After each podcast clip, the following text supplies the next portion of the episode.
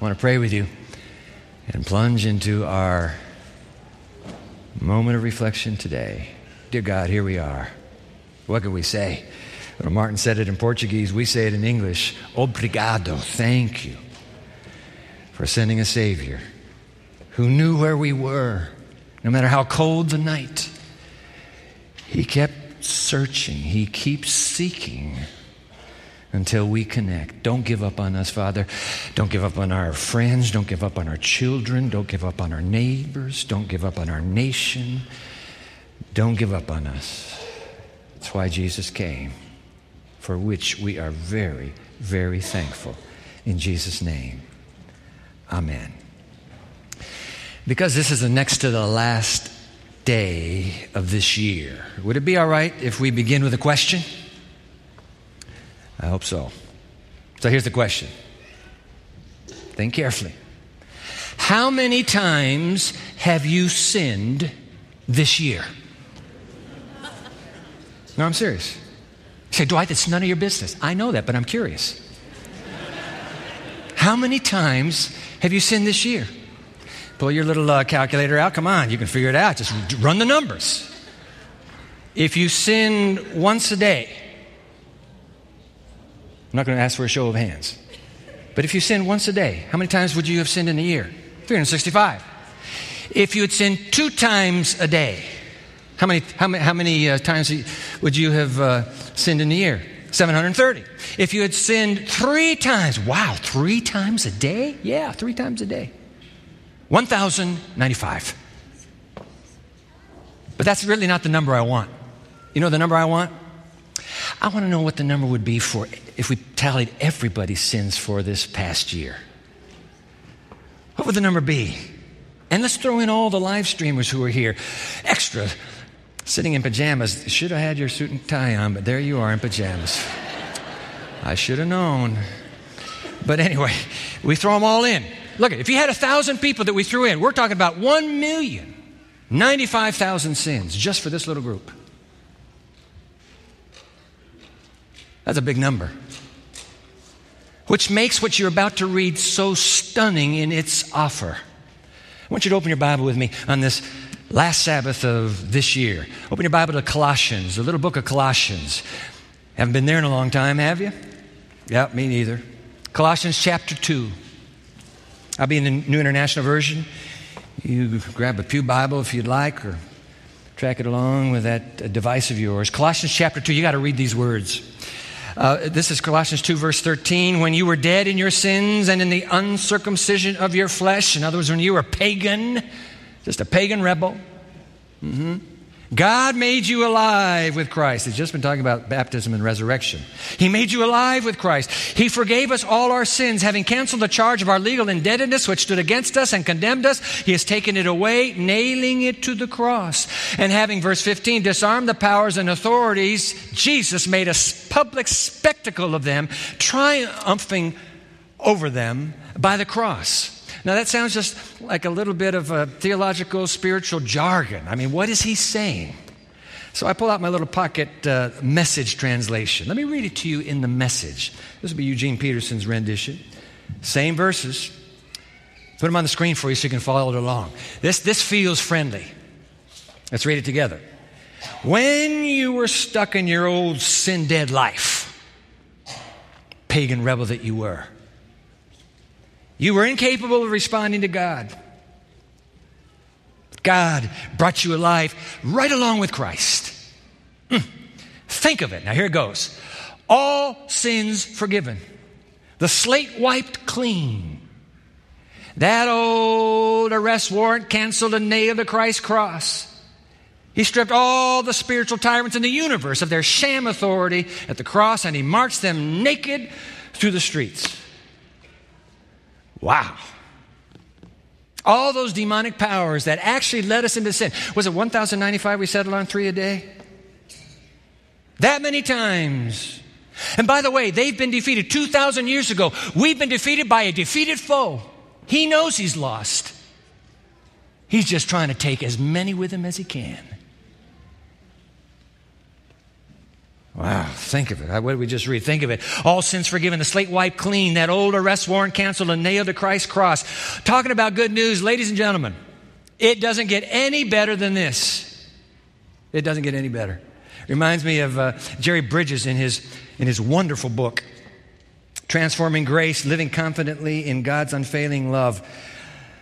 Look what he's written. Put it on the screen, please. Jesus paid the debt of all our sins, past, present, and future. As Paul said in Colossians 2:13, which we just read, God forgave us all our sins. He go, Bridges goes on. We don't have to start all over again and try to keep the slate clean. There is no more slate. As Stephen Brown wrote, God took our slate and he broke it in pieces and threw it away. Isn't that good? The old King NIV renders it, having canceled the charge of our legal indebtedness. But I like those words all sins forgiven. All of them. Wait a minute, isn't that what Jesus prayed on the cross for us? You ever see Mel Gibson's The Passion of the Christ? It's been a few years now. You seen it? There's that one scene. You remember, they've got Jesus prone on the, uh, uh atop the cross on the ground, crossbeam right behind him. Camera moves in on one of his hands. They roughly jerk his hand out, extend it far, and then hands reach in from out of the picture. We only see the burly Roman guard's hands as he reaches in and he puts a Roman nail and holds it with one hand, and with the other mallet, he begins to pound as we watch through the flesh of Christ Jesus. We never see the face of the one driving that nail. But the director, Mel Gibson, would later testify that he asked for that part, his only moment in his own movie, when he holds the nail and he drives it into the flesh of his Savior. Boy, makes a powerful point, doesn't it? We were all there. We were all there when Jesus prayed. The day they executed him, you, remember the seven last words of Christ on the cross? The, number one, put them on the screen. You know them well. Jesus said, Father. Let's, let's read out loud together. Father.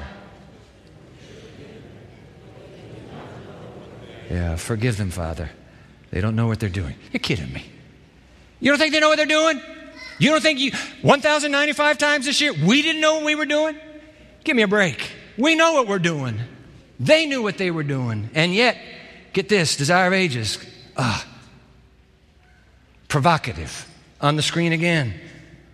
That prayer of Christ for his enemies embraced the world. It took in every sinner that had lived or should live from the beginning of the world to the end of time. Babies yet to be born. Our next granddaughter's coming in February. Her sins have already been covered. Upon all rests the guilt of crucifying the Son of God. To all forgiveness is freely offered. Whosoever will may have peace with God and inherit eternal life. End quote. That prayer was for you. That prayer was for me. That prayer was for 1,095 times this year that you and I have sinned. Surely the number is too low. That prayer was for every sin we have sinned or yet shall sin. What did we just read from, from Colossians chapter 2, 13? Put it on the screen again. All sins forgiven. That's the gospel. And by the way, not just forgiven, Mm-mm. but apparently forgotten as well. May I run these by you just as fast as I can? I'll give you just enough time to scribble these verses down because there's no study guide and you'll wish you had all four of these. Let me just run these by you. Four provocative promises of divine amnesia. In chronological order, here they come. Write them down. Number one, Isaiah 43 25. God speaking, I, even I, am He who blots out your transgressions for my own sake and remembers your sins no more. No more. Here comes number two, Jeremiah 31 34. For I will forgive their wickedness and I will remember their sins no more. Here comes Hebrews chapter 8, verse 12. For I will forgive their wickedness and will remember their sins no more. Sounds just like Jeremiah. It is. Here's Hebrews chapter 10, verse 17. Then God adds, Their sins and lawless acts I will remember no more. There they are, ladies and gentlemen, four provocative promises of merciful and gracious divine amnesia. I will remember your sins no more. All sins forgiven is apparently met by all sins forgotten. And that's something? I mean, did, am I pulling something over on you here? Did we tweak the verses, make them read what they don't say? Yeah, but come on, Dwight. Doesn't God keep a record of sin somewhere? You're right. He does. Just in case, just in case you decide when this whole thing is over, you'd rather be your own Savior and you no longer need Jesus to save you. If you change your mind, buyer's remorse, I'm not taking it. You change your mind, then you can have all 1,095 sins for this year and however many sins it takes till you were born backwards. You may have them all. But who would be that stupid to take them all? I will remember your sins no more. But it gets even better.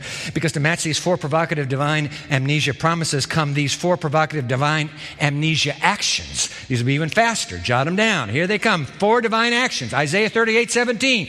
You, God, have put all my sins behind your back. And when something goes behind your back, it is no longer in your consciousness, it's gone. Here comes number two. Isaiah 44, 22, God speaking, I have swept away your offenses like a cloud, your sins like the morning mist. Return to me, for I have redeemed you. Just like, you know, when the sun shines over the St. Joseph Valley, and you got that low hanging cloud and mist, and then it just burns it up. Gone. Where'd it go? It's gone. Here's number three, Micah 7 19. You will again have compassion on us, O God. You will tread our sins underfoot and hurl all our iniquities into the depths of the sea. We were sailing around the world from Japan, missionary kids and missionary parents. And one early morning, the ship stopped. No sound of engine. And my dad tapped me and said, Let mom and Greg and Gary sleep. You follow me. Up to the top deck. Dad said, Look down there. There was the captain of the ship in his immaculate naval whites, first officer in his whites, a little family, and on a platform leaning out over the sea, a flag draped coffin. A few words were exchanged, a prayer was made, and that platform just went like this. I, there's a kid, just watch it. Platform went like this. Shh, burial at sea. God says, That's what I've done to your sins. I buried them in the bottom of the sea. One more, New Testament, Acts chapter 3, verse 19. Repent then and turn to God, Peter preaching, so that your sins may be wiped out, blotted out, as some translations render it, that times of refreshing may come from the Lord and that the Messiah may return. That's the next line. Four divine amnesia actions to match four divine amnesia promises. I will remember your sins no more. What's that mean? All sins forgiven and all sins forgotten. That's it. But before I sit down, I must dutifully remind you and me that what God does for us, we must do for others, including ourselves. The hardest person in the world to forgive is right here. Same Paul who wrote Colossians 2 in prison also wrote Philippians 3 in prison. And everybody knows these words. Put them on the screen, please. But this one thing I do, one thing I do, forgetting what is where? What's behind me. I'm turning my back on it. Forgetting what is behind and straining forward to what is ahead. What does he say? I press on toward the goal to win the prize for which God has called me heavenward in Christ Jesus. Paul is speaking of himself. He has a sad and tragic record. But I forget, I choose to forget what is behind me. The gift of a good forgetter. It's not only God's gift for us, it's our gift for others. It's our gift for ourselves. Forget it. Leave those sins where you buried them. Leave her sins there. Leave his sin. Don't, don't, don't, don't, don't touch those. Because if I don't forget you, if I don't forgive you, well, I tell you, I know what he did, and I'm not going to forgive him for that. I know what she did. I know what she said. I know the action they took. I'm not going to forgive him as long as I live. I'm not going to forgive him. Ooh. Who sins worse? Me against God or you against me? Now, what you've done to me is not right. But what I've done to God 1,095 times just this year is wrong. It's a sin. I know how God has treated me in spite of the way I've treated Him. Sometimes, you know, it's, it's just important to remind ourselves that when Jesus taught us the Lord's Prayer, Our Father who art in heaven, He chose to comment of the entire prayer of seven petitions, He chooses to comment on only one of them in the Sermon on the Mount. And here's the one He comments on. Put it on the screen, please. You know the words very well. Forgive us our debts as we forgive our debtors. But the, it, that's wrong. The English has it wrong. In the Greek, it reads this way Forgive us our debts as we forgave already forgave our debtors. Aorist, past completed action before now. So God says, Hey, Dwight, you want me to forgive you? I sure do. Good. I'll do, I, I'm going to forgive you like you didn't forgive him. No, no, no. Jesus says, You don't forgive your friend, you don't get forgiven. Why? Because you're hanging on to it. Forgive us our debts as we forgive our debtors. We pray it. That forgiveness is the way of God. Forgiveness is the way of this book. Anywhere in this book you turn, it's forgiveness. Forgiveness, it, it, you go to the Bible's who's who collection. And what's happening with him? You have Joseph throwing wide his arms and forgiving his stepbrothers of treachery they have done decades ago.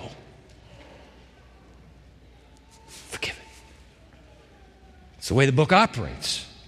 With Jesus forgiving Mary Magdalene, even as Mary forgave Uncle Simon, who sexually abused her when she was young and led her into sin. There had to be reciprocal forgiveness for Mary to be set free. It's the way the book operates. With the prodigal father racing off the porch, throwing his arms around the now come home prodigal son. That's just the way it, hap- it operates in the kingdom of God. Jesus forgiving Peter of his heinous public denial, while Peter spends the rest of his life struggling to forgive himself. The Apostle Paul forgiving runaway young disciple Mark, and in the end, inviting him back into his missionary circle. Bring my son Mark to me. He writes from prison. Forgiveness. But Jesus forgiving you and me with the words, Father, forgive them.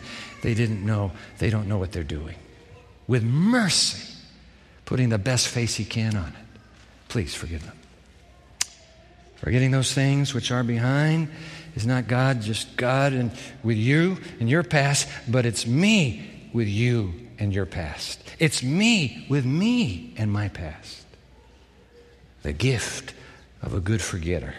But, God, but does God really treat us that way? I want to end with two stories.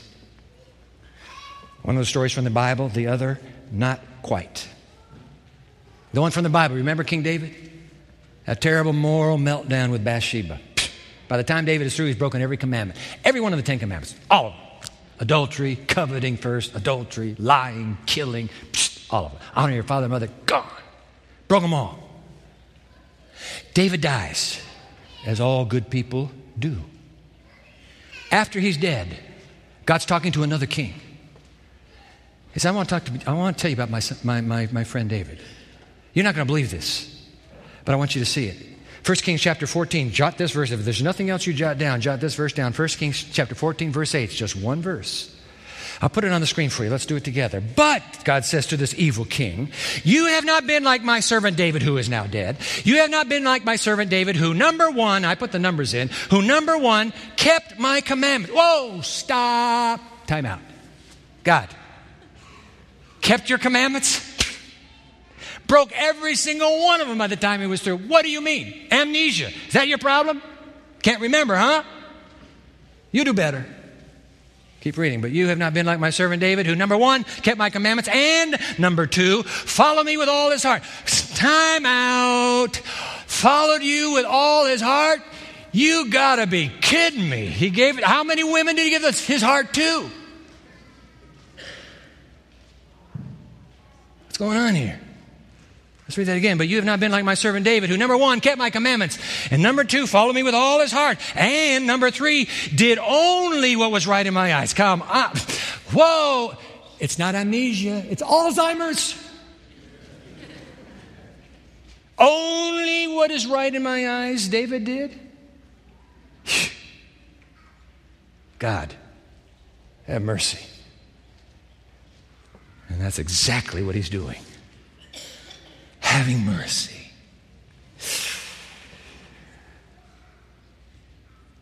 You see,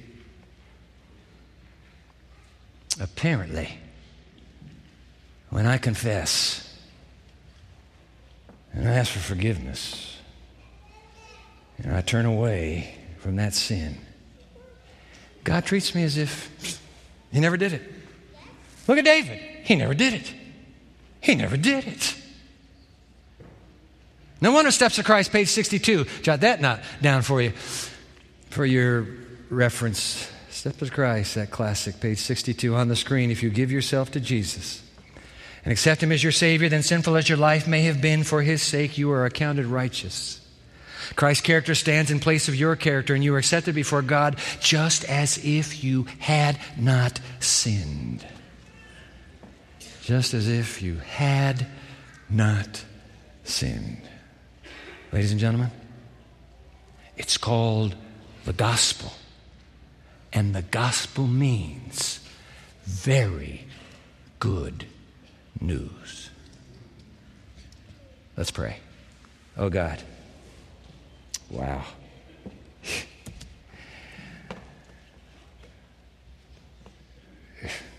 You said it. We read it. You must mean it. We want to believe it. Please, dear Father. Just a few hours left. But there's some stuff we need to settle, you and me.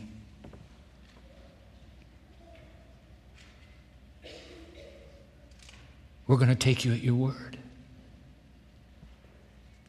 We can't live with this guilt. Can't live with this mess.